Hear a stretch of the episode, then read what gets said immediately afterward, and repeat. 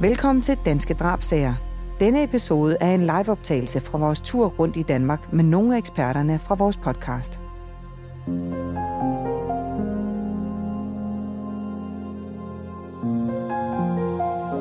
Vores land er et roligt sted. Højt belagt smørbrød, små kolonihaver, iskolde fadøl, roligans, humor og hygge. Hvem vil dog gøre os noget ondt? Hvem vil nogensinde ramme os på grund af en satiretegning eller en sang? Men en dag rammer terroren alligevel vores land, da en bevæbnet mand skyder mod kulturhuset Krudtønden i København. Det er noget af det, du skal høre om i dag i dette afsnit af podcasten Danske Drabsager. Store styrker af politi, efterforskere, retsmedicinere og kriminalteknikere fik travlt, og en ren menneskejagt gik i gang i København. For hvor var gerningsmanden? Arbejdede han alene som en lonely wolf, eller var det her en del af en større terroraktion? Hvorfor lige krudtønden? Og som du skal høre senere, var politiet helt tæt på og i allerhøjeste beredskab, da en tilsyneladende fuld mand slet ikke var så uskyldig, som han så ud. Stolene skramler, da personerne i foredragssalen rejser sig. De kan høre skuddene udenfor. Bang, bang, bang. Nogen løber mod køkkendøren. Ud og væk. Andre gemmer sig. Panikken og angsten fylder rummet. En mand beslutter sig for at tage flugten ud og væk. Han åbner den massive branddør i køkkenet og ser ud. I det samme vender attentatmanden sig rundt og skyder. Hurtigt smækker manden døren i igen og kommer i sikkerhed. Udenfor har projektilet fra attentatmandens våben kilet sig ind i muren i hovedhøjde 15 cm fra branddøren. Og en anden mand ligger livløs på fortorvet. Det var Valentine's Day, lørdag den 14. februar 2015. Det er jo egentlig en dag i kærlighedens tegn. Men for hundredvis af danskere så blev den rosenrøde dag vendt til frygt og redsel. Det startede med 27 skarpe skud mod en glasrude på Østerbro i København, og et dræbende skud mod en mand. Din telefon ringede, Jens Møller Jensen, og du var på det tidspunkt drabschef ved Københavns politi. Hvad var det for en dag for dig? Ja, det var valentinsdag, som du siger, men det er jo ikke noget som for, for en gammel torse som mig. Jeg var på det tidspunkt i gang med min anden kone, altså sådan gift med min anden. øh, det sagde jeg ikke. Jo, det sagde du. Nå, men... Og, og, og nu næste sætning lyder helt forkert, for dagen, dagen var for mig faktisk startet rigtig godt, men det har ikke noget med det at gøre. Jeg, øh, jeg havde haft en, en uh, travl morgen. Jeg nu går det helt i fisk. nu bliver nødt til at starte forfra. Nej. Jeg var, vi havde haft en, en rigtig, rigtig ubehagelig uh, serievoldtægtsmand på spil i otte måneder i København. Han havde stået bag minimum fem grove voldtægter. Øh, og øh, i ugen op til, til den her weekend havde jeg sådan stillet min efterforsker et ultimatum, at hvis ikke vi fangede ham i den her weekend, så var vi nødt til at gå i offentligheden og fortælle noget om det, fordi vi kunne selvfølgelig ikke stå model til, at en serievoldtægtsmand gik og voldtog kvinder, uden at vi kom med nogle advarsler øh, omkring de her øh, ting. Vi havde de her fem kvinder. Øh, to af dem var forsøgs, fordi de nåede at stikke ud, og tre af dem var, var voldtaget rigtig, rigtig groft. De var frihedsberøvet i en bil, de var puttet i bagagerummet, de var kørt øde steder hen, og de var voldtaget på en meget grov vis. Øh, og øh, og de sager, de skulle opklares. Kvinderne havde kunne give et delvis signalement af en mand af afrikansk oprindelse, en meget mørk mand, og så en bil, en mørk bil. De kunne ikke øh, entydigt sige, hvad det var for et mærke. Og vi havde en lille bitte, bitte smule af et registreringsnummer, som vi har søgt på i alle registre. Min efterforsker havde været ude at gå på Østerbro, for det var altid på Østerbro, at han samlede øh, de her forurettede kvinder op, og derfor døbte øh, pressen også øh, sagen Øbromanden. Men vi havde lavet en plan, hvor at vi fredag og lørdag aften i den her weekend skulle prøve at holde udkig efter ham på nogle bestemte områder.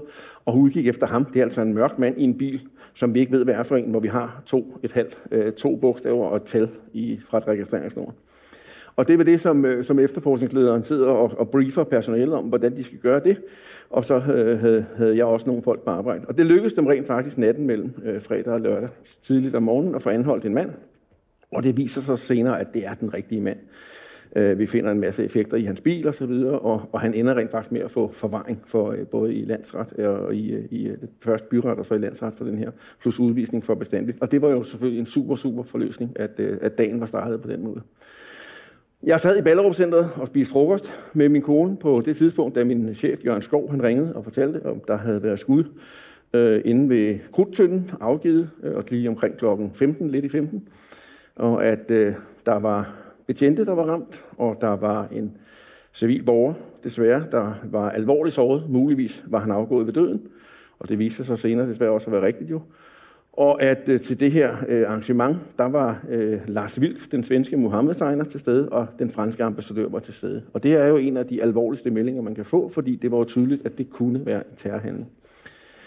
Men det, at det kunne være en terrorhandling, satte i virkeligheden også sagen i et perspektiv for mig, fordi det var noget, vi havde øvet, øh, fordi vi var i en situation, hvor vi vidste, at terror var mere og mere øh, noget, som vi skulle imødese, at det kom på et tidspunkt. Det var kun øh, cirka en måned efter, at der havde været terrorangreb i, i Frankrig nede på Charlie Hebdo. Og øh, derfor øh, vidste man jo også, at det kunne ske. Så i virkeligheden så, så betød det meget, at vi satte gang i en række plansæt. Min rolle i det, det, jeg vidste, at hvis vi fik en terrorhandling, så skulle jeg køre ind på Tejlholmen og iværksætte etablering af det, vi skulle kalde en, en projektorganisation. Jeg skulle være ansvarlig for efterforskningen.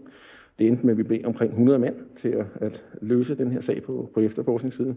Så allerede øh, på vej på arbejde, så fik jeg tilkaldt de første øh, gerningsstedsundersøgere, som var sådan nogle, nogle nye enheder, vi havde lavet, og jeg fik tilkaldt nogle ledere til at komme på arbejde. Øh, og, øh, og det, som vi kørte ind til, det var jo det her skyderi på, på Krudtønden. Vi fik det overblik, at, øh, at øh, der var kommet en eller to gerningsmænd, fordi det var meldingerne i starten faktisk ret uklare øh, omkring. Der var kun en, der havde afgivet skud, men der havde muligvis været en anden, der også var engageret i det her. Han havde skudt en lang række skud ind gennem vinduerne. Han havde måske også været helt hen i døren og skudt ind gennem den åbenstående dør. Så havde han skudt efter nogle gæster, da de åbner en, en sidedør, øh, sådan lidt til, til venstre for hoveddøren, hvor, øh, hvor øh, de ville prøve at flygte ud, men de fandt ud af, at det var nærmest ud i hovedet på gerningsmanden, da han så skød efter dem og ramte tæt på, på døren i hovedhøjde. Og så havde de ellers fundet en anden bagudgang, de fleste gæster, og var gået til højre og væk fra scenariet, men en af dem, øh, desværre ham, der ender med at blive dræbt, han var gået til venstre. Det var ikke en fejl, det var helt med vilje. Han gik ud og konfronterede gerningsmanden, fordi han var sådan en en held, skulle jeg til at sige, en fredsdisciple. Han ville ud og have den her mand til at holde op med at skyde på den her forsamling. Gik ud og tog fat i ryggen på ham. Og øh, gerningsmanden, som senere viste sig jo at være kickboxer og så videre, han vendte sig om i et rask snuptag og skød direkte på, på den person en gang, og så afgik han ved, ved døden. Og så øh, hurtigt derefter, så flygtede gerningsmanden fra stedet. Det kommer vi nærmere ind på. Ja. Men det var startscenariet, og vi ringede selvfølgelig efter vores bedste venner i Rigspolitiet. Ja, og først og fremmest så fortæller professor i retsmedicin Hans Peter Hågen lidt omkring lægerne og retsmedicinernes arbejde her. Ambulancen kørte ham til Rigshospitalets traumacenter, men hans liv stod desværre ikke til at redde. Obduktionen blev foretaget på Retsmedicinsk Institut, og den viste, at han var blevet skudt i den højre side af ryggen med overrivning af den store pulsåre til armen og store blødninger. Ja, det er en barsk sag. Og en af dem, som rigtig nok blev kaldt på arbejde, det var jo dig, Bent Hytholm Jensen, og dine kollegaer i Kriminalteknisk Center. Hvad var meldingen for dig? Jamen, øh, jeg har jo kun været gift med en kvinde, og det var valentines dag, og det skulle fejres. Så mig og min kone, vi var i Bilka, hvor, hvor at, øh, hun fik en hapstok til en tiger, og så kørte vi ellers hjem med vores varer. På motorvejen blev vi overhalet af en masse politibiler med udrykning. Og jeg sagde så til min kone, der er sket et eller andet. Og øh, det var der jo så også, fordi så bimlede min telefon, at jeg skulle møde op øh, i, i Rigspolitiets øh, hovedkvarter i Ejby, ude ved Glostrup, fordi der skulle jeg øh, sidde i noget, der hedder NOST. Det betyder National Operativ Stab, som er en stab, der træder sammen lige så snart der sker øh, større hændelser i Danmark. Det er Rigspolitiet, der sidder for bordenden, og øh, der er en masse styrelser, der er med, Sundhedsstyrelsen, Trafikstyrelsen, øh, de forskellige efterretningstjenester osv. Og de samles, når, når der for eksempel er katastrofeagtige tilstande øh, herhjemme, hvis der sker store ulykker, hvis der er ekstremt dårligt vejr, og nu her, i det her tilfælde var det jo sådan noget terrorhaløj. Og vi var to, der skulle køre ud i centret derude. Det var min, øh, øh, min centerchef, altså den øverste chef i National Kriminalteknisk Center, og så mig. Og på det tidspunkt var jeg koordinerende leder øh, for gerningsteknikerne i København, og så også for kollegaerne, der var over i Jylland. Og min opgave, det var at øh, holde kontakt med afdelingen derhjemme, altså sektionslederen af udrykningssektionen i afdelingen, og så ligesom øh, kunne videregive informationer til min chef om, hvor var vi hen af på det her tidspunkt her. Det er sådan, at øh, i hverdagen, så, så har man noget, der hedder hjemmevagt. Det, her, det var jo en weekend, øh, og, der, og der har man to hjemmevagter, øh, der dækker hele Sjælland, Lolland Falster, Bornholm og så videre. Øh, og det samme har man så i Jylland, som dækker Jylland og Fyn. Og øh, når der så sker en hændelse, så ringer øh, det stedlige politi til vores hjemmevagt. Og i det her tilfælde her, der var det jo en alvorlig ting, fordi man vidste allerede, at der var en person, der var dræbt inde på, på Krudtøn, plus der var afgivet, gud ved, hvor mange skud. Og så ringer hjemmevagten selvfølgelig til disponenten, og disponenten her begynder så at skaffe folk ind. Og man sender hjemmevagterne afsted med det samme, for de skal ud og fastfryse situationen, sådan at der bliver lavet afspæringer og så videre, og alle de her områder. Der har formentlig været kaos derude. Øh, så tilkalder man selvfølgelig, hvis man har mulighed for det, så tilkalder man våbenteknikere hjemmefra, nogen, der har en særlig uddannelse inden for øh, det her med undersøgelse af våben.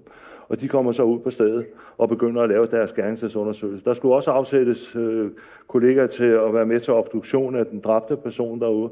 Der var et øh, par politifolk, der var blevet såret øh, af sikkerhedsvagterne. Den ene var ramt i benet, den anden var ramt i skulderen, så vidt jeg husker. Da våbenteknikere kommer derud, så konstaterer de, at de finder 28 afskudte patronhylster. Formentlig afgivet med et våben. Har vi det, ja, det et eller andet sted? Yes. Men det var ikke, de blev ikke såret af sikkerhedscheferne.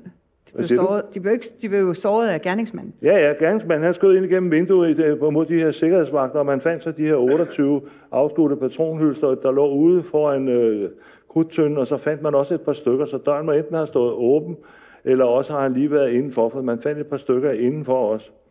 Og det her, det var så det våben, som, eller et våben med til, som han har brugt. Det er en militærrifle, der hedder M95.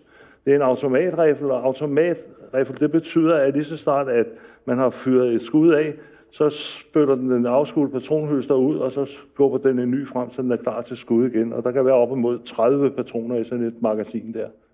Sikkerhedsvagterne der, de havde besvaret ilden og de havde skudt mod gerningsmanden 15 gange. Øh, to af sikkerhedsvagterne var så blevet ramt. Den ene var ramt i benet, den anden var ramt i skulderen. Og det viser så efterfølgende, at øh, det var svenske sikkerhedsvagter og danske sikkerhedsvagter, at de svenske sikkerhedsvagter havde afgivet ni skud, som øh, alle sammen var gået ud igennem ruden mod gerningsmanden, han havde ikke ramt ham. Og de danske, de havde afgivet seks skud, men deres ammunition var ikke stærk nok til, at de kunne bryde igennem den her dobbeltlagsrude, så de, altså, de har deformerede projektiler, de lå faktisk nede mellem de her to lag glas. Så der var fuld fart på. Der var godt nok mange ting, der skulle sættes i gang der. Og øh, som vi sagde før, så var noget af det allervigtigste, det er jo den her menneskejagt. Altså, hvor er den eller de gerningsmænd, som havde været her ved Krudtønden? Hvad er næste skridt? Og øh, det I ved politiet, Jens, I tog jo også fat i at sende et tweet ud, fordi på et tidspunkt, der øh, kom der en melding om en mørk Folkevogn Polo. Og øh, hvad var det her for en melding? Ja, det er jo en melding, der kommer sådan relativt hurtigt efter, at skyderiet er, er gået i gang. Øh, det første skud bliver afgivet kl. 15.28, altså cirka halv fire. Politiet er meget hurtigt dernede. Der er en motorcykelbetjent på stedet som en af de allerførste. Så kommer der en patruljevogn, der laver livgivende førstehjælp. Ja, det viste sig så ikke at være desværre. Øh, og så kommer ambulancen og, og overtager. Og politiet går så løbende i gang med straks at, at afhøre nogle af de her øh, vidner, der er ved at, at, at flygte fra området, få dem samlet, få dem kørt i bus til Bellahøj og få dem afhørt osv. Vi er stærkt i tvivl på det her tidspunkt, om der er en eller to gerningsmænd, fordi vi får meget divergerende øh, meldinger. Og samtidig går vores kommunikationsafdeling jo i gang med at fortælle pressen den smule, man ved om det her. Og noget af det, det sker på tweet, det er det, der er løbende, og så holder man nogle informationsbriefinger og pressemøder i, sådan undervejs. Men en af de meldinger, vi får, det er, at en, øh, en dame sidder øh, på en, en sidevej øh, lige inde ved siden af Krudtønden, øh, mindre end 100 meter derfra. Så sidder hun i en polo og venter. Øh, nøglerne sidder i bilen, fordi at hendes mand er lige stedet ud af den og gået op i en opgang, fordi han skulle hente noget. Og hun sidder i virkeligheden bare og venter på, at han kommer. Så kommer gerningsmanden løbende, åbner døren, peger på hende med den her M95 og siger ud. Og, øh, og hun stiger selvfølgelig ud, og han øh, kører videre i, øh, i bilen. Og den bil skal vi jo selvfølgelig have, have rundkastet hurtigst muligt, og det bliver den jo så med et registreringsnummer. Og det er den og er meget tæt på, øh, på klokken 16, lidt over 16 er den rundsendt og, og, og, og kendes øh, i, internt i øh, politiet og, og så videre. Og bilen den bliver så øh, rent faktisk først fundet øh, efter klokken øh, 18 øh, hvor, øh, hvor øh, at der er nogen, der så øh, meddeler politiet, at den øh, holder på, på borgervinget.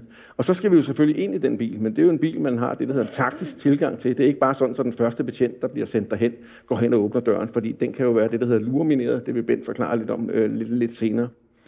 Men samtidig så er det jo interessant for os, sådan et område, hvor sådan en bil bliver fundet. Der skal vi jo lave forhøringer, vi skal se, om der er nogen. Det var ude foran en stor øh, busterminal, øh, hvor der holdt en masse øh, busser, øh, før de, når ikke de kører, så holdt de derinde, og så videre, en busholdeplads.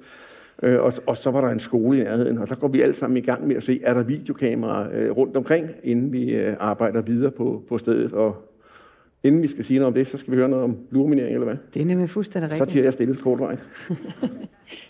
Fordi Bent, øh, ja, man går ikke bare hen og hiver døren op øh, på sådan en bil, vel? For så kan den komme til at se ud som den her nede i, i hjørnet. Ja, altså, vi, altså, politiet de har jo et fantastisk samarbejde med øh, Forsvars ammunitionsrydningstjeneste.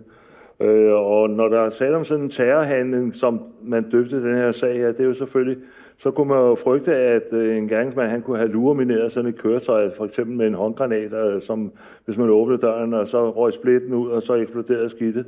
Øh, og det er jo noget voldsomt noget, når, når, der kom, altså, når en bil bliver bombet, kan man sige. Man kan se ned til højre, øh, det nederste billede, det er ude i øh, Glostrup på Glostrup Hospital, hvor en rocker var blevet upopulær hos nogle andre rockere, og så havde man placeret en fjernsyret bombe under bilen, og så da han så satte sig ind og begyndte at køre, så ringede der en rocker til, til der sad med uløseren et eller andet sted, og så på fjernbetjening der, så eksploderede hele skidtet, og så blev han splittet af i atomer.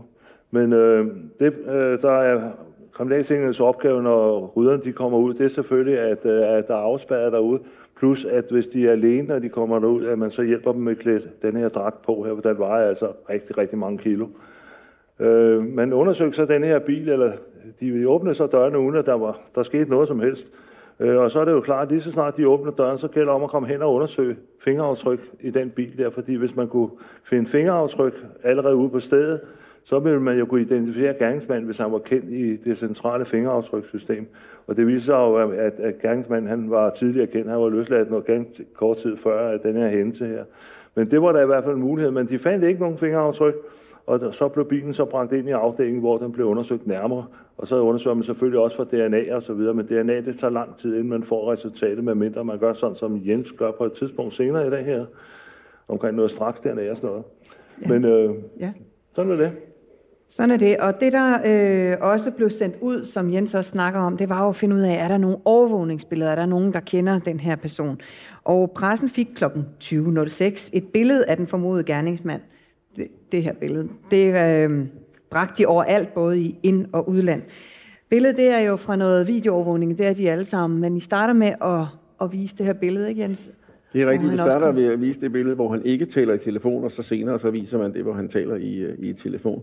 Men de billeder er i virkeligheden en direkte konsekvens af, at der er en borger, der observerer den her bil og ringer ind til politiet og siger, jeg tror, jeg ved, hvor den bil er, som I søger. Og så, øh, det var så kl. 18, og så kører man derud, og så går man i gang med at kigge på nærliggende lokaliteter. Er der videoovervågning på nogle af dem? Man fandt en nærliggende skole, Kildevælskolen. Øh, der var noget videomateriale på. Det er en lørdag eftermiddag. Klokken er, som sagt, øh, over 18 på det her tidspunkt. Man får fat i en pedel eller en anden medarbejder på skolen, som kan lukke en ind, som har teknisk indsigt til at vide, hvordan fanden deres video videoovervågning den virker, øh, får fat i nogle betjente, der også ved en lille smule om videoovervågning. De mødes derude, man udtrækker videomaterialet og kan så se, øh, gennemse det og finder så ud af, at øh, gerningsmanden, der går her. Og det er jo selvfølgelig et, det første gennembrud for sagen. Så, så kl. 20 går billedet ud af ham, og det betyder rent faktisk, at, at, øh, der er to taxachauffører uafhængige af hinanden, der kontakter øh, politiet. Den ene siger, at det er ham, der går på det billede der. Ham har jeg formentlig kørt ind til Krudtønden. Jeg samlede ham op et sted på Østerbro, og så vil han køres ind til Krudtønden, og da han nærmede sig Krudtønden, der ville han gerne lige køre en omgang øh, mere, og så bliver han så sat af.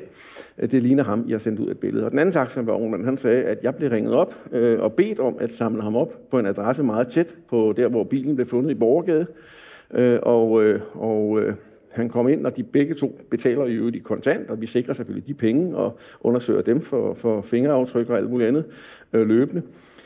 Øh, og øh, det, som den seneste taxachauffør så kan fortælle, der er rigtig interessant, det er, at han kører ham til Mjølnerparken, hvor han sætter ham af på en bestemt adresse, omkring nummer 40, tror jeg. Jeg kan ikke huske det helt.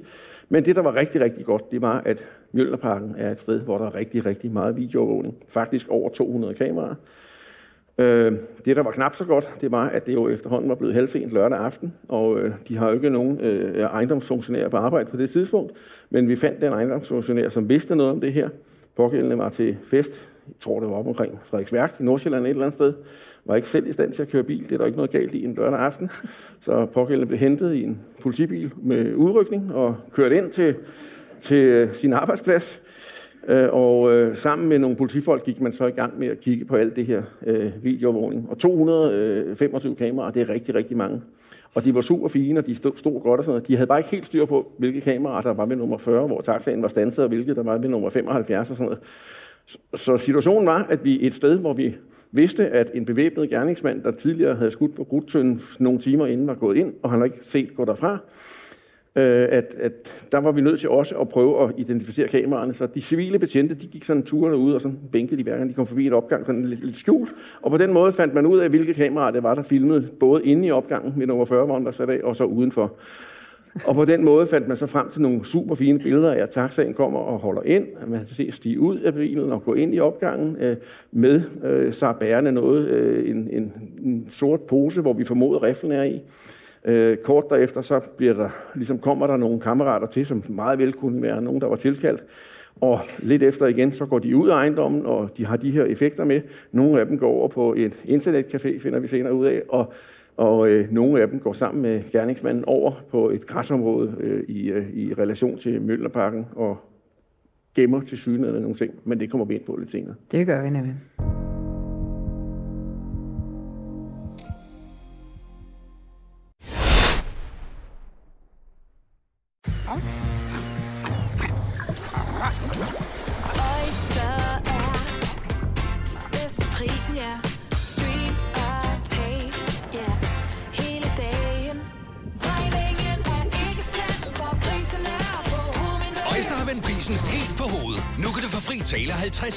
Data for kun 66 kroner de første 6 måneder. Øjster, det er bedst til prisen.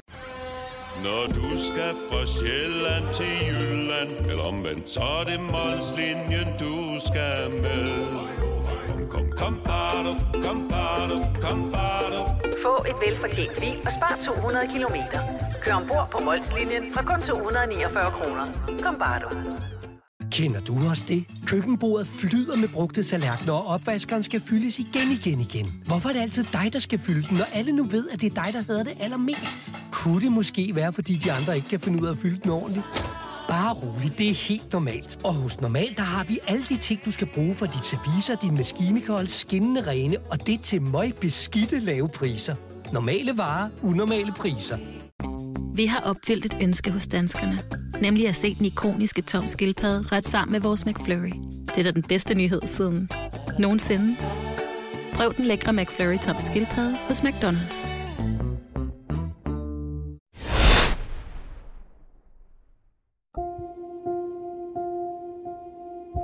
Han træder ind på internetcaféen og sætter sig straks og googler Christiansborg. En adresse i Hellerup, hvor en islamkritiker bor. En kiosk, der har solgt magasinet Charlie Hebdo. Og en politikers private adresse. Så googler han ordet synagoge. Tre timer efter står den samme mand foran synagogen i den indre del af København. Der er gang i byen, musik og glade stemmer fylder gaden. Manden kommer slingrende og tager fat i et vejskilt, mens han bøjer sig forover. To betjente foran synagogen ser ham og taler om, at det nok er en af nattens fulde folk, som skal kaste op. I det samme går en civil vagt ud for at afløse sin makker foran sikkerhedslusen ind til synagogen. De taler kort sammen, og den afløste marker går ind i det jødiske hus igen. Inden slusen når at lukke helt, åbner manden ild. Ja, det her det er derinde, hvor han faktisk googler. Det her billede er selvfølgelig taget lidt senere i forløbet, men øh, det er den her internetcafé. Der blev holdt statusmøder, og der blev måske også tid til at spise lidt sen aftensmad ude hos jer, Jens Møller Jensen, ude på Tejlholmen ved Københavns Politi. Lige omkring midnat, så ved jeg, at din chef han sagde fuck inden fra sit kontor på 5. sal. Hvorfor sagde han det?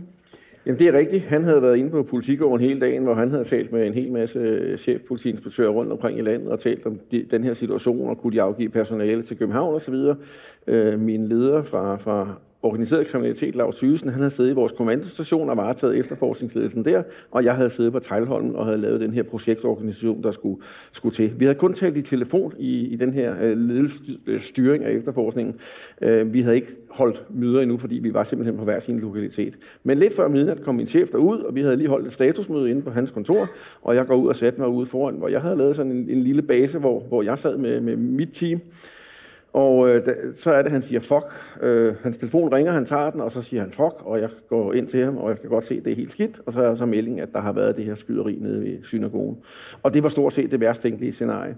Vi har jo altid været forberedt på, at øh, der kunne komme en terrorhandling, eller ikke altid, men det havde man i hvert fald været de sidste år. Og vi vidste jo også godt, at det kunne politiet ligesom ikke stilles til ansvar for. Men vi vidste også godt, at vi kunne risikere at blive målt og vejet på vores evne til at pågribe en gerningsmand, inden at han lavede et eventuelt anslag 2. Øh, det var så tydeligvis ikke lykkedes i den her situation, hvis altså det var samme gerningsmand, hvis ikke det var en copycat, altså en, der var blevet inspireret af den første hændelse, der synes nu skal vi ud og gøre ting og sager. Det var ikke sikkert, de havde noget med hinanden at gøre, sagerne, men det kunne også være. Vi havde en træt organisation, der havde været på arbejde i mange, mange timer. Vi skulle planlægge for den følgende søndag, hvor vi skulle have folk ind og fortsætte arbejdet, for gerningsmanden var ikke anholdt. Og nu stod vi så med en ny situation, vi var nødt til at behandle som en helt selv, selvstændig øh, øh, sag. Vi var nødt til at have et nyt øh, efterforskningsteam banket op, der kunne, øh, kunne starte op på den sag. Så det var sådan en lille smule øh, et tilbageskridt af ikke bare lille eller små karakterer, men en, en, det var alvorligt. Men selvfølgelig gik vi i gang med opgaven. Ja, og øh, det kommer vi helt sikkert også tilbage til lige om et øjeblik. Men Bent, øh, du og dine kollegaer, I havde også en rolle. Du havde også travlt på det her tidspunkt. Det er rigtigt. Øh, der var rigtig mange ude i NOS, der sagde fuck Øh, på det tidspunkt af natten, der, at øh, nu havde vi et nyt skuddrab. Øh, og ude i afdelingen, der, sad, der var jo stadig lys i lamperne derude på i våbensektionen og alle mulige andre, hvor de sad og sammenlignede patronhylster og alle mulige ting og sager. Øh, og så skulle man lige pludselig ned og have fat i reserverne, fordi altså, vi begyndte sådan stille og roligt at løbe tør for ressourcer. Men ikke desto mindre, så blev der sendt nogle hold ind til synagogen derinde. Nu havde vi jo et rab igen. Øh, vi havde politimand, der var ramt, øh, der var ramt, to politifolk var faktisk ramt.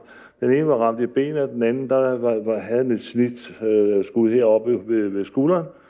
Øh, og de havde også selv affyret maskinpistol et, et enkelt skud mod gerningsmanden uden at ramme. Så, så der var nok at se til, og da de så kommer ind og undersøger det derinde, så kan de se, at det er i hvert fald ikke det samme våben, der er brugt inde i synagogen, for det er en helt anden kaliber. Men til gengæld kunne man så også se, at der var tale om to forskellige slags patronhylster inde på stedet, og det vil sige, at han havde skudt med to forskellige pistoler, altså automatpistoler, sådan, øh, hvor øh, hylserne de var ud, men der var to forskellige typer, og det var to forskellige våben, der var blevet skudt med. Øh, så så der bør lave, altså der bliver opmålt skudbaner og alle mulige ting og sager inde øh, i, sådan, i forbindelse med sådan en gerningsstedsundersøgelse. Man søger efter alle de spor, man overhovedet kan finde. Og øh, som Bent lige sagde, så blev der også tilkaldt nogle kollegaer fra Jylland, og de, øh, dem vender vi også tilbage til lige om et øjeblik. Nu stod jeg altså med to dræbte mænd, flere sårede betjente, to gerningssteder, flere i gangværende undersøgelser, en by fyldt med festglade mennesker og en eller flere gerningsmænd på fri fod. Og Jens, måske især det der med en festglad by. Altså nogle af os er det måske et par år siden, vi sådan virkelig var ude og give den gas ind i Indre By. Men hvordan var det at håndtere Jamen, sammen? det var en lørdag aften, og den var som lørdag aften og er i øh, storbyerne. Der var fest, der var masser af unge mennesker på gaden, og øh, det kan godt være, at de havde googlet ting og sager og havde, havde hørt, at der havde været det her, men det var jo ikke noget, der påvirker unge mennesker, når de er i byen og, og fester. De festede. Alt imens sad øh, politiledelsen, og vi overvejede jo, skal man lukke byen af? Skal man stoppe HT-drifter, eller skal man stoppe togen, og hvad skal man? Men besluttede at lade dem køre, fordi de unge mennesker skulle jo også ligesom ud af byen. Der det gav ikke mening at samle dem. Men alle de unge mennesker, der var derinde, de løb rundt i gaderne, og gaderne blev samtidig i Indre By, øh, kan man sige, gadehjørnerne blev besat af politifolk, der blev udstyret med maskinpistoler, skudsikre veste, hjelme, øh, og stod med minestrimmel og skulle afspærre området. Men de her festtætte unge mennesker, de kom og dansede limbo under de her afspærringer. Øh, og det var der faktisk flere situationer, øh, hvor det skete. Og der var jeg rigtig glad for, at vi havde nogle dygtige, øh, unge øh, og veluddannede betjente i Danmark. Jeg tror faktisk, at der er forskellige lande, hvor at, øh, at man havde sat hårdt mod hårdt, og øh, formentlig havde afgivet varselsskud, og måske skudt de her unge mennesker i benet og sådan noget, fordi at de ikke må forsere en politiafspæring. Det håndterede man heldigvis lidt bedre i, øh, i dansk politi. Men det var selvfølgelig et, et, et grotesk spektrum af følelser fra de festglade mennesker til politi, der var, var spændt. De var bange. Der var to, der var dræbt, øh, civile borgere. I begge situationer var der ramt øh, to betjente, øh, og, og altså afgivet skud efter betjente øh, på en fast bevogtning for første gang nogensinde. Øh, det var ikke sket øh, før, at der blev skudt, ligesom når de stod der foran øh, synagogen. Så det var en højspændt øh, situation. De følgende timer øh, kom der flere meldinger om skud i gaderne rundt omkring. Det var fyrværkeri, øh, men det ved man jo ikke, øh, når, når tingene sker. Vi gik straks i gang med at samle masser af videomateriale på strøget. Det er jo ret svært midt om natten, men altså, ikke desto mindre gik man i gang, og man får fat i noget fra 7-Eleven og så videre. Og noget af det, som også prægede stemningen i, i, i byen, det er jo selvfølgelig den her hektiske menneskejagter i fuld gang, og vi fik en del henvendelser fra, øh, vi fik faktisk i de følgende timer 200 henvendelser fra civile borgere, der ringede ind til politiet. Og mange af de henvendelser gik faktisk på, at de var bange for øh, nogle bestemte små øh, folkemordsrubrød, der kørte rundt i bil eller i byen med bevæbnede mennesker i uden uniform og så videre. Nogen, der lignede lidt øh, herren til, øh, til øh, venstre. Og mange af de meldinger øh, kan jeg i dag sige med sikkerhed, at det var politiet selv, det var politiets aktionsstyrke, det var vores reaktionspatrulje osv., der kørte rundt i civil for at prøve at, at pågribe gerningsmanden. Og det er jo noget, som vi i politiet efterfølgende har tænkt over, at vi i virkeligheden selv har været med til at skræmme befolkningen en lille smule i den her jagt på mennesker.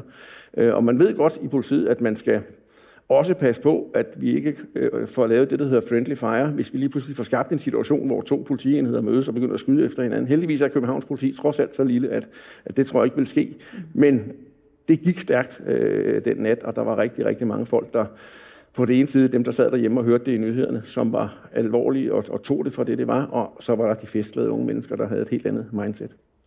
Bent, du vil gerne sige Ja, men jeg skylder lige at sige, at i forbindelse med hendes inde og synagogen derinde, Øh, og hvor jeg siger, at der, der var vi ved at være godt øh, tømt på kræfter.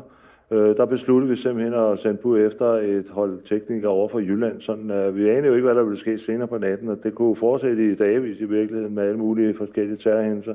Så vi valgte at sende bud efter nogle friske kræfter fra Jylland. Det viste sig så senere at være en rigtig klog beslutning. Og det kommer vi nemlig tilbage til. Men Jens, nu har vi nogle af de her billeder, blandt andet fra strøget, som du snakkede kort om lige før. Fordi at, øh, det er jo i hvert fald noget af det, man i, i den grad kunne bruge til noget. Nu er det her jo nogle år efter, hvor man ligesom kan sige, der har vi fået samlet det hele ind, men Jamen det er rigtigt. Øh, natten gik øh, intenst med, øh, med efterforskning, og det der mangler her, det er, øh, det er billederne. Øh, nej, der er, nogle, der er en af billederne op til højre, det er ude fra Mjølnerparken. Men ellers så mangler der nogle af billederne fra Mjølnerparken. Det er samme mand, alle øh, tre øh, eller fire billeder, øh, og vi har øh, de to nederste, der er det også samme øh, påklædning, han har på. Men vi har ham i alt i fire forskellige påklædninger i de timer. Og det er jo ikke umiddelbart til at se for de betjente, der sikrer de her videoting, at det er billeder af samme mand. Øh, det skal man sgu noget tættere på øh, for at øh, finde ud af, og det vil sige, at man skal have fat i de steder, og have fat i nogle kameraer inden for stederne osv., og, så, og der kan det også være svært. Og ude i Møllerparken, selv øh, efter skyderiet inde på Krudtøen, der sad kollegaerne jo stadigvæk med den medarbejder fra boligkomplekset og kiggede videoer igennem. De her mange, mange øh, kameraer derude, det blev gennemset hele natten, og det sad man faktisk også og kiggede på klokken 5 om morgenen. Og klokken 5 om morgenen, der ser man også live. Man ser jo både historiske billeder fra taxaen, den kommer, og hvad sker der i timerne efter, hvem går ind og ud af opgangen. Men samtidig sidder man og kigger live-billeder på, fordi det seneste, man har adresse på gerningsmanden, kan man sige, det er, at han har været i Mjølnerparken. Så det kunne være, at han vendte tilbage. Og udover at man sidder og kigger live på det, så har man selvfølgelig også gemt nogen i en busk eller et andet sted ude omkring, der kan observere øh, mod, øh, mod opgangen. Og pludselig omkring klokken 5, der kommer gående en mand hen til døren, som kunne være gerningsmanden. Han kommer ikke i noget tøj, som man har set ham i tidligere. Han kommer ikke i det tøj, som han havde på, da der blev skudt inde ved synagogen. Men han kommer i noget tøj og en holdning og en måde at gå på, som man siger, det kunne måske være ham. Han går hen til opgangen, overvejer, om han skal trykke på en dørtelefon, eller også så læser han, hvad der står, det ved jeg ikke. Men han trykker ikke på nogen dørtelefon, så vender han om og går igen. Han fortrød, eller også så øh, opdager han, at han bliver observeret. Det ved jeg af gode grunde ikke. Han går fra stedet og går ned øh, mod Svanevej, Politiet går i starten efter ham til fods, og så bliver der øh, senere hen bliver det en bil med nogle aktionsstyrkefolk, der kører efter ham i god øh, afstand. Men dem har han selvfølgelig identificeret, at de er der, øh, fordi så heavy er trafikken ikke på, på Nørrebro klokken 5 en søndag morgen. Så han er jo nok godt klar over, at de er efter ham, og han går lidt hurtigere og hurtigere, og han drejer om gadehjørne, og øh, politiet kører så frem og drejer om det, og der står han så i den første opgang, lige da de kommer rundt om hjørnet. De hopper ud af bilen og siger, at øh, han, skal, han er anholdt osv., og, og så øh, starter der en udvikling.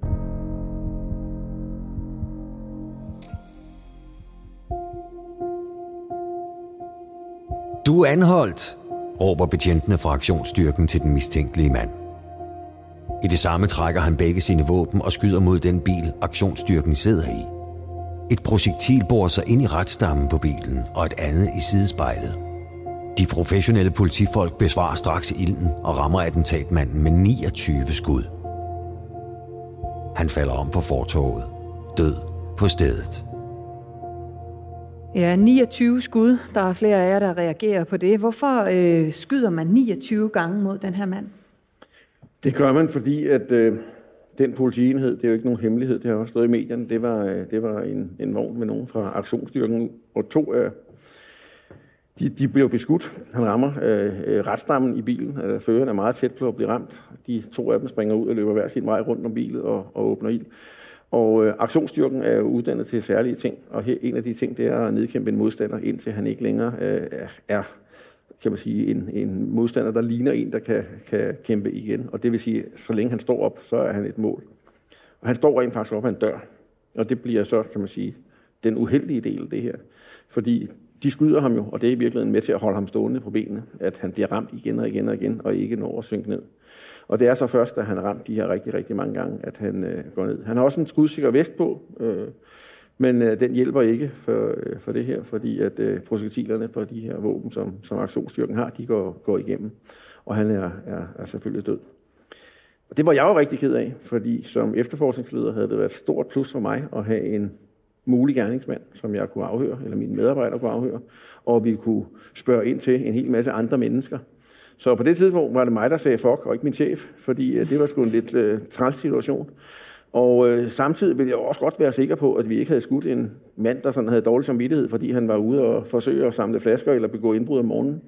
Øh, jeg vidste jo ikke, om han rent faktisk var gerningsmand til hverken krudtønden eller synagogen. Så det var sådan en lille smule op ad bakke øh, her om morgenen. Og samtidig, når der sker sådan noget her, så er vi jo nødt til at sige, okay, hvis det er gerningsmanden til begge eller et af skyderierne, så er vi også nødt til at have anholdt øh, potentielle medgerningsmand. Og vi vidste, at han havde været over i Møllerparken. Så samtidig med, at vi skulle have nogen til at efterforske det her politiets nedskydning af den her mand, så skulle vi jo også i gang med at, at rense øh, de adresser. Og jeg fik aktionsstyrken til at lave, kan man sige, indtrængningsaktionerne derovre på, på opgangen. Og det er ikke sådan, at man kommer og ringer pænt på. Der løber man simpelthen gennem døren, og så kommer der nogen ind og, og råber højt og så videre, indtil øh, folk er taget til fange. Og så bliver de jo afhørt, og det var en rigtig, rigtig, rigtig mange øh, mennesker, der skulle forklare sig om, hvem de kendte, og se billeder, og kendte de ham, og havde han været der, og hvem kunne det ellers være, han har besøgt, og, og så videre. Så det var rigtig, rigtig meget, der skulle sættes i gang en tidlig morgenstund. Og samtidig har vi jo en rigsadvokat, der helt færre siger, at når vi anholder nogen i Danmark, så skal vi også sigte dem. Men hvem fanden skulle vi anholde, og hvem fanden skulle vi sigte? Det vidste vi ikke rigtigt. Vi havde nogle halvdårlige billeder. Så det var sådan en meget, meget hektisk fase. Men det ender rent faktisk med, at vi den dag anholder to om morgenen af potentielle medgerningsmænd, og senere øh, i de følgende uger anholder vi et par stykker mere. Det var øh, meget hektisk. Samtidig skulle vi også sikre spor og beviser.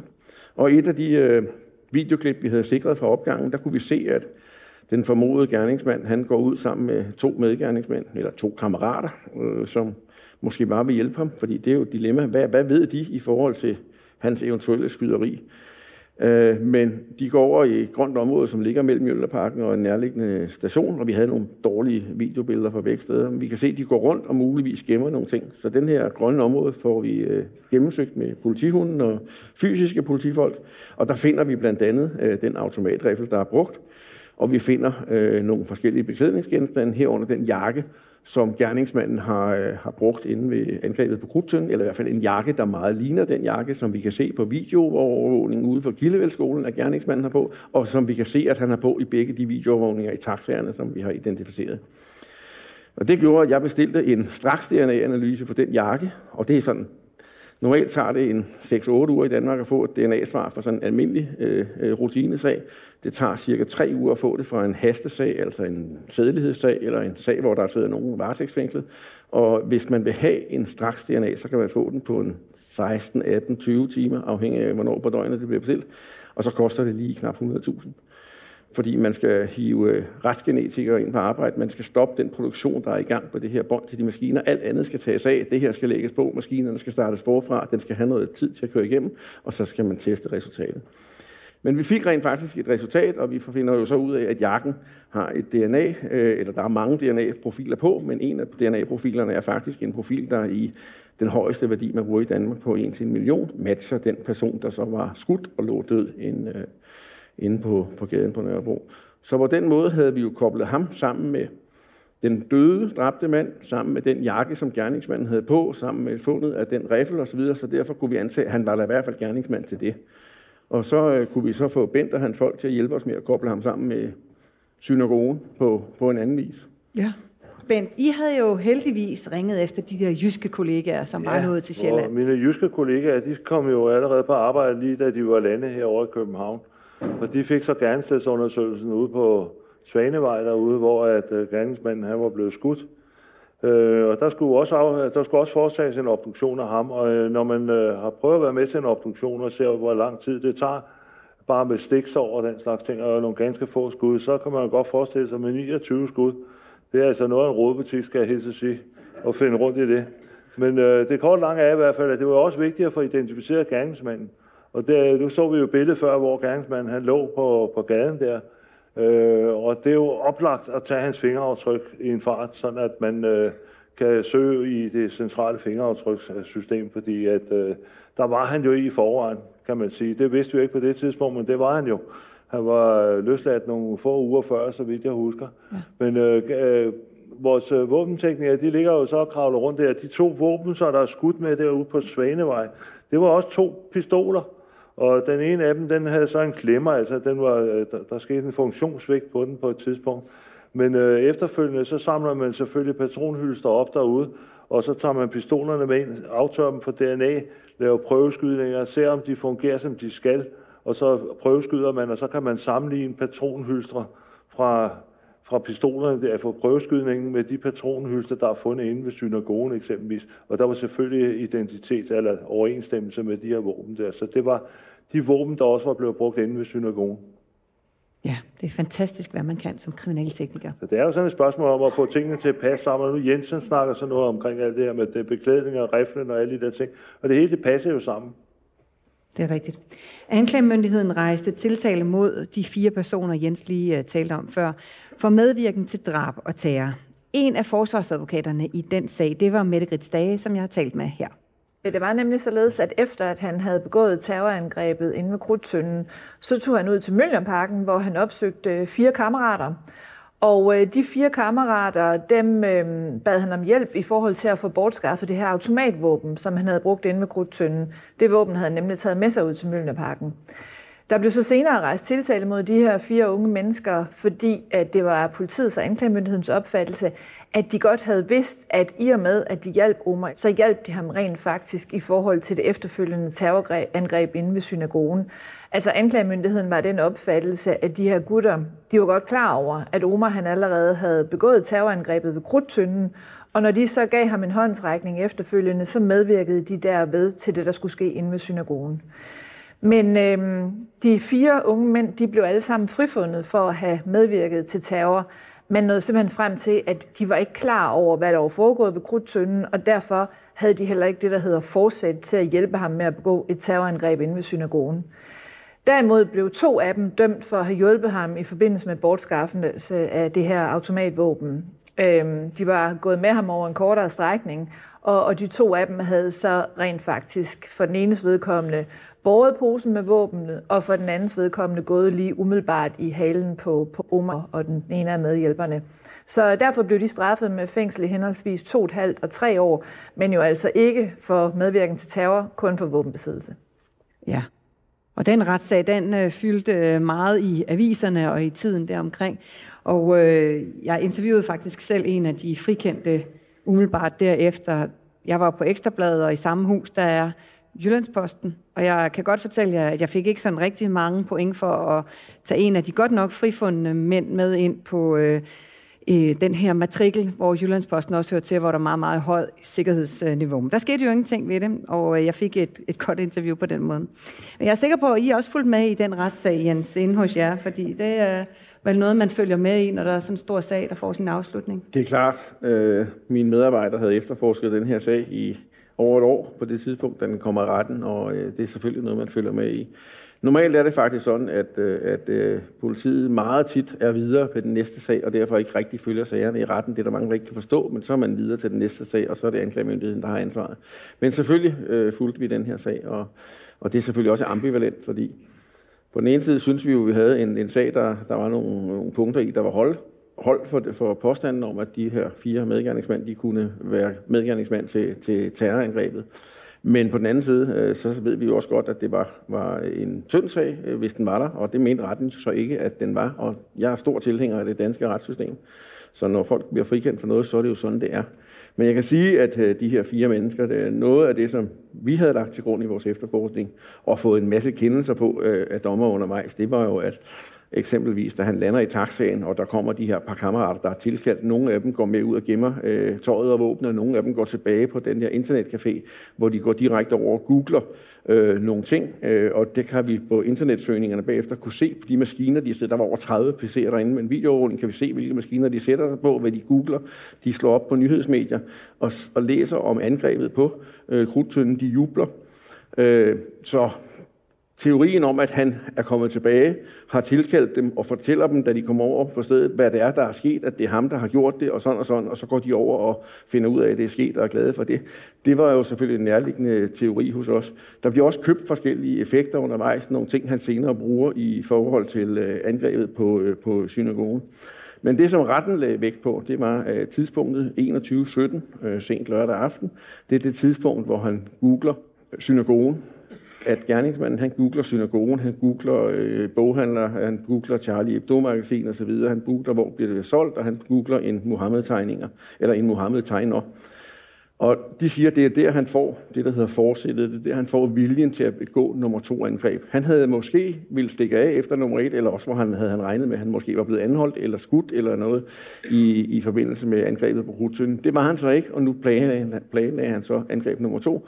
Og de siger, dem, som eventuelt har hjulpet ham efter 21.17, de kunne dømmes, eller, eller dømmes, øh, muligvis dømmes for, for angrebet på Rutønden. Alt, hvad der var sket forud for, der kunne man kun dømmes for at hjælpe ham som kammerat, som bandemedlem, eller hvad man nu gør i øh, den slags kredse, og herunder altså, at nogle af dem blev dømt for at have, have gennem bålet. Og det har jeg stor respekt for, at det er den øh, slutning, retten når frem til, fordi vi skal jo være helt sikre, inden vi sender folk rigtig, rigtig mange år i fængsel, øh, på at de rent faktisk også har gjort det, som øh, man mistænker dem for. En 55-årig mand bliver ramt. Han er nu afsluttet på døden. I forhold til skyderiet på synagogen i Krystalgade, der er desværre også en civil person på stedet, der bliver ramt. Denne civile person er afgået på døden. Det fylder os med vrede og afsky, at en sådan voldshandling, et terrorangreb, kan finde sted.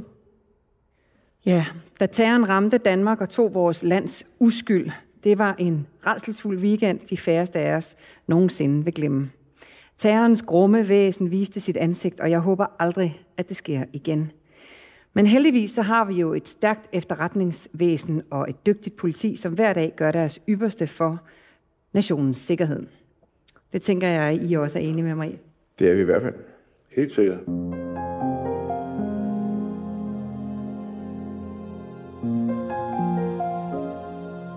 Tak til tidligere drabschef Jens Møller Jensen, kriminaltekniker Bent Hytholm Jensen for jeres fortælling. Med på bånd var forsvarsadvokat Mette Grits Dage, retsmediciner Hans Peter Hågen. Speaks var indtalt af Henrik Forsum, og musikken er potmusik.dk. Mit navn er Stine Bolter. Tak fordi I kom, så og lyttede med.